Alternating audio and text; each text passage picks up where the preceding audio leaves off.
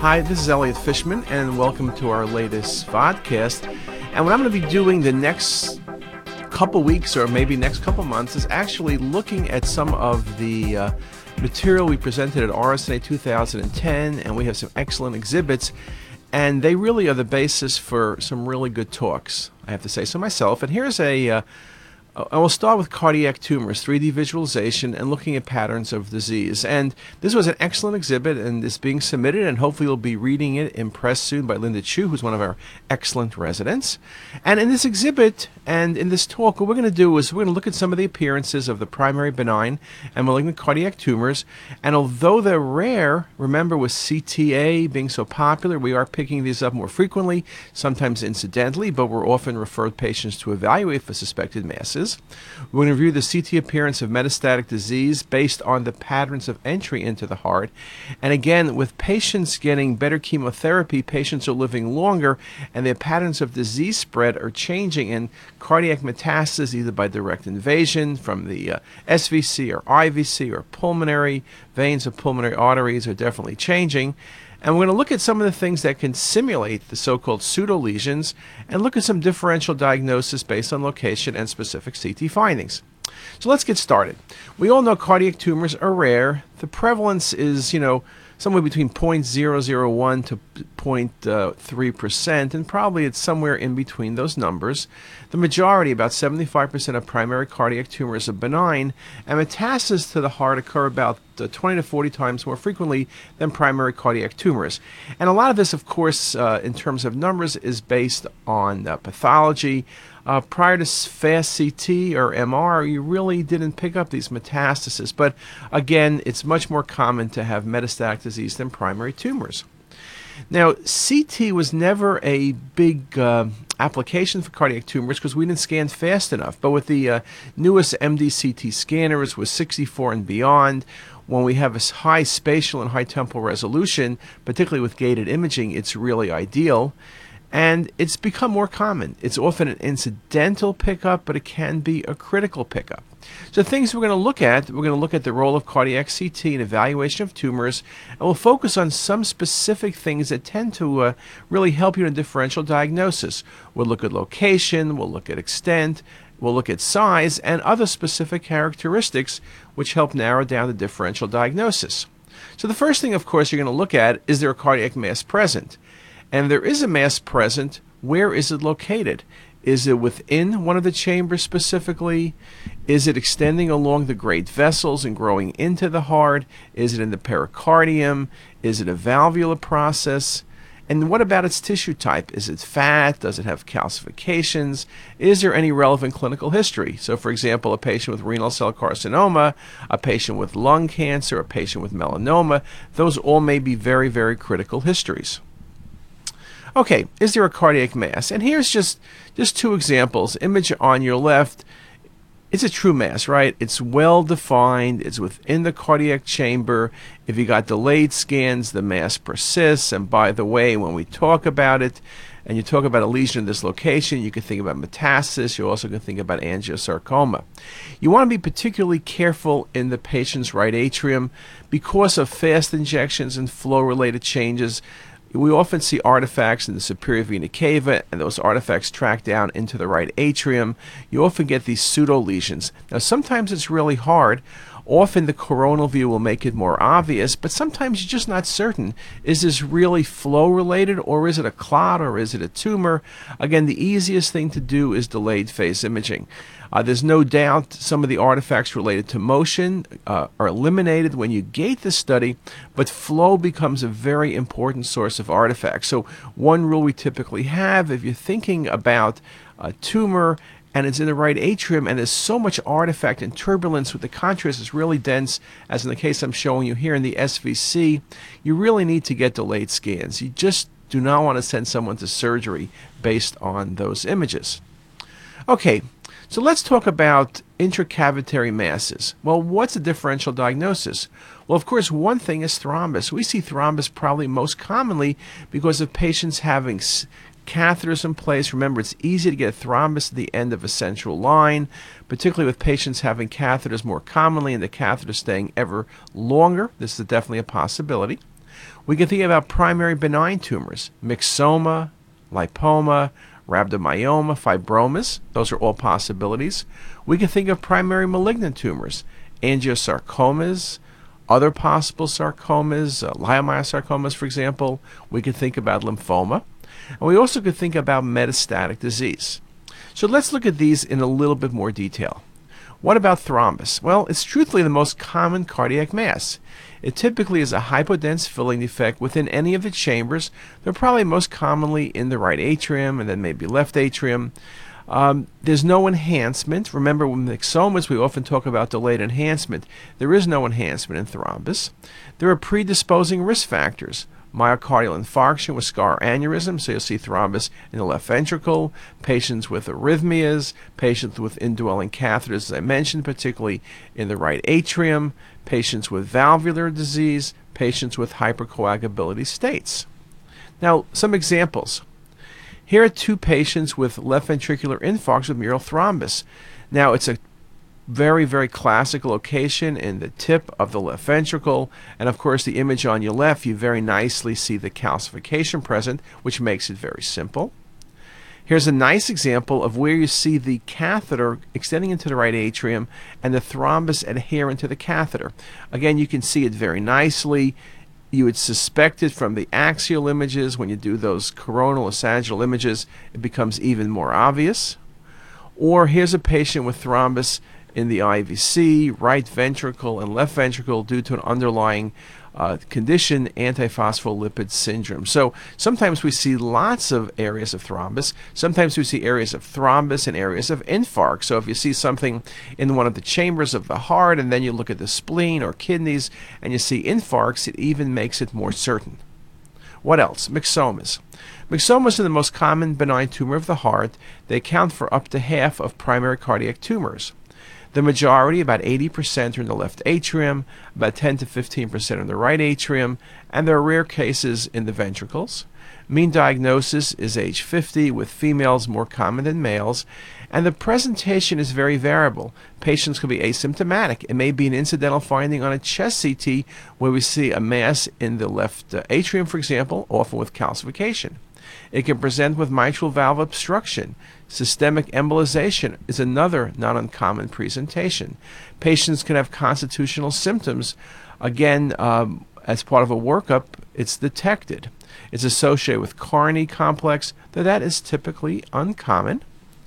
How do we look at it? Well, location is also very important. It typically originates from the region of the fossa ovalis, and you can see it very nicely in this case. It's a polypoid mass with lobular margins. This is one of my favorite examples. It may contain focal calcification, hemorrhage, necrosis, or cyst formation. And calcification is the most common thing. A question always comes up can you see calcification in thrombus? And I guess anything could calcify, but it would need to be a really long standing thrombus. If I see calcification, I'm really thinking myxoma, particularly when it looks like these punctate calcifications. Now, with myxomas, it may have a broad base or a narrow base of attachment, so that specific finding is not that helpful. Uh, here was a great case I saw where I thought it, it was uh, a myxoma. Uh, I thought there was a stalk present. Um, again, in this case, could you call it a thrombus? It's kind of irregular. Uh, it's larger than the base itself, but I really thought this was a myxoma, and in fact, it was at surgery. Now we can see other uh, tumors, lipomas. It's a benign neoplasm composed of mature adipose tissue, can occur solitary or multiple. Now, with lipomas, sometimes they're purely fat and it makes it very easy to make the diagnosis. Other times they're simply hypodense with a low CT attenuation of maybe 10 or 20 Hounsfield units. So it's not always that minus 50 or minus 80 fat measurement. Uh, lack of mobility, broad base of attachments, lipomas are indeed pretty rare. What about primary malignant tumors? Well, that's rare. It's less than 25% of all primary tumors.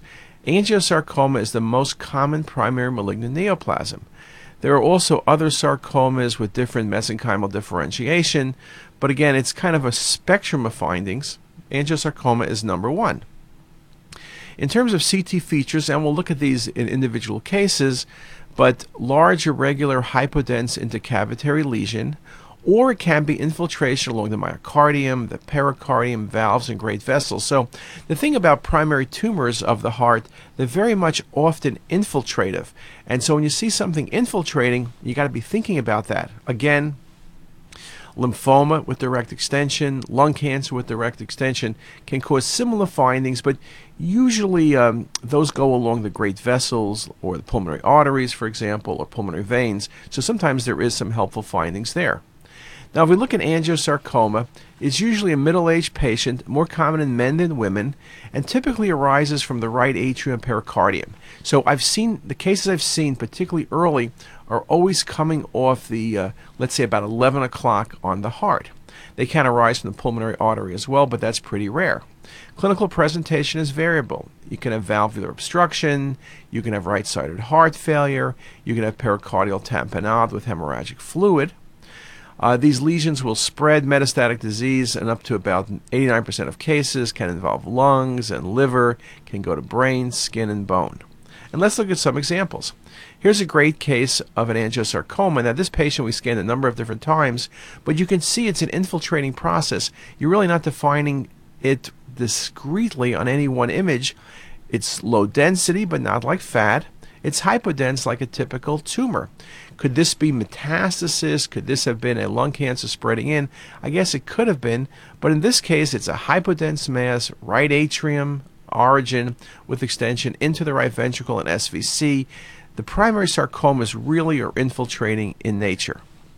Now, beyond angiosarcomas, we mentioned undifferentiated sarcomas. It's the second most frequent primary cardiac sarcoma. It's a wide age range with diverse clinical presentations. But again, uh, in terms of location, these are a bit different. Left atrium rather than uh, the patient's right atrium. Imaging features include polypoid masses, infiltration of the myocardium, and a tendency to involve the cardiac valves.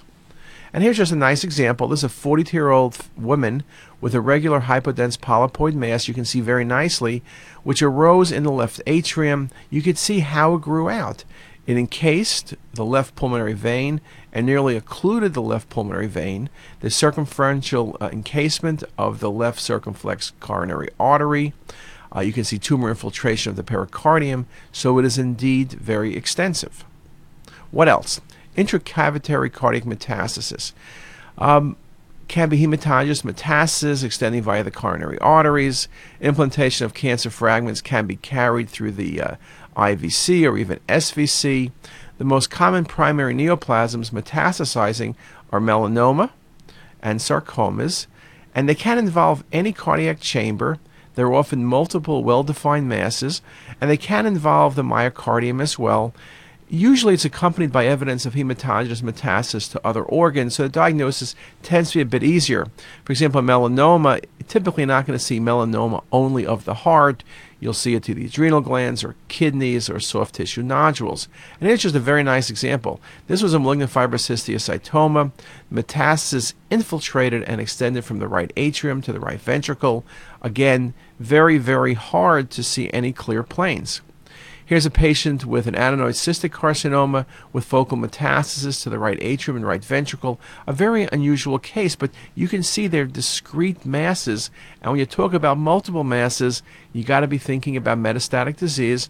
And again, you really see these very nicely on the fast scanning because there's no motion on these images. And here's another example of metastatic melanoma with right ventricular involvement. Also, uh, the patient had uh, atrial involvement as well. Now, when we speak about direct extension, um, it can occur from lung cancer or other mediastinal neoplasms. It's most common in bronchogenic carcinoma, but can occur in mesothelioma and thymic carcinoma, esophageal cancer, breast cancer, and lymphoma. So almost anything that has direct extension. And here's just a nice example of a patient with lung cancer. Um, and you can see there's really this infiltration along the right hilum. It's basically hepatization of the lungs, which is now growing into the heart, growing into and involving the left atrium. You can see this example, a patient with metastatic sarcoma of the thigh. Look at the extension uh, growing into the patient's left atrium, direct invasion through the posterior wall, very extensive lung metastasis as well. We also can see spread along the patient's pulmonary veins, and here's just a very nice example. Uh, primary lung malignancy can extend along the pulmonary veins and infiltrate the heart. Again, the left atrium is the most common area of involvement in this scenario, and you can see a very nice example here. Uh, primary lung malignancies, particularly pulmonary veins, is a very good pathway. As I mentioned, left atrium, and here's just a very nice example. Very, very extensive tumor. Uh, again, we often see lung cancer involve the mediastinum. It's a lot less frequent to see it involve the heart directly, but it does occur, particularly in patients uh, these days, as I said, with chemotherapy, where we're changing the basic response of the patient's tumor. And again, uh, lung metastasis can also uh, extend along the pulmonary veins and invade the heart. Here's just a nice example. Metastatic chondrosarcoma grows along the right superior pulmonary vein and extends into the left atrium. Very nice coronal 3D imaging. And here's a nice example of melanoma. In fact, this patient presented with a right lung mass, and when we evaluated it, we could see the tumor growing straight into the heart. This patient had melanoma 20 years earlier. Now, what else? We can see extension along the SVC. Um, we think about lung cancer, we think about thymoma, and in that scenario, of course, right atrium is most commonly affected. And here's just a nice example of right atrium with tumor extension. Again, thymoma is one of the classic things. This was an example of small cell. We look for SVC obstruction, which this patient has. You can see the collaterals in the chest wall. So very common to see SVC obstruction as well as extension. So those two are very nicely seen together. We also speak about and have spoken about in other lectures extension of tumor up the IVC into the patient's right atrium. We talk about renal carcinoma, hepatoma, and adrenal carcinoma. Those are the big three, and right atrium is typically involved. In this case, particularly with hypervascular renal cell carcinomas, the hypervascular thrombus extending into the right atrium is very nicely defined. Now, the last thing we'll talk about is pericardial masses. When you talk about pericardial masses, you're talking about primary malignancies as angiosarcomas. We spoke about that a moment ago. We talk about metastatic disease. We talk about some benign processes, pericardial cysts, pericardial calcification might be two of them. And here's just a nice example of implants on the pericardium from a primary cardiac malignancy. This patient had undifferentiated sarcoma, began in the left atrium, this tumor spread, and now there's multiple enhancing pericardial implants. Or in this example, Hematogenous and lymphatic spread often late in the disease process, particularly with lung and breast and lymphoma. Here you can see pleural implants. Here you can see tumor extension. You can see pericardial effusion, which in this case was malignant. So again, pericardial metastasis, the most common sign, is pericardial effusion. Uh, pericardial thickening also occurs often with enhancement. When you see lobulations to pericardial fluid or to the pericardium, you have to suspect tumor infiltration. Now, what else can we see? Well, pericardial cysts, typically the water density, usually right cardiophrenic angle, incidental findings. They do not cause symptoms. They can be large, and occasionally, as in the case on the right, they can calcify. Now, we also rarely can see vascular masses. We've picked these up incidentally in some of our cardiac CT patients where we're looking at the coronary arteries. Fibroelastoma is the one you typically think about. Sarcomas are rare, and vegetations, particularly in patients who have endocarditis, are things to look at. Here's a nice example of a fibroelastoma. It's the most common tumor of the heart valves. Patients are typically over age 50. Uh, aortic and mitral valves are most commonly involved, and it's a small mobile mass attached to the valve by a short pedicle. It's just a very nice example. And unless you gate the study, you're just never going to see these small lesions. So hopefully I've covered with you some of the key factors in the heart. Primary cardiac tumors are rare. Metastases are more common than primary tumors, but both of them are rare, though we're seeing them more frequently. When you analyze them, your approach should be based on a differential diagnosis, thinking about location and extent of involvement, specific CT characteristics, and clinical history, particularly other primary tumors. We referenced a number of key articles, and hopefully you found this talk helpful. And with that, I wish you a great day.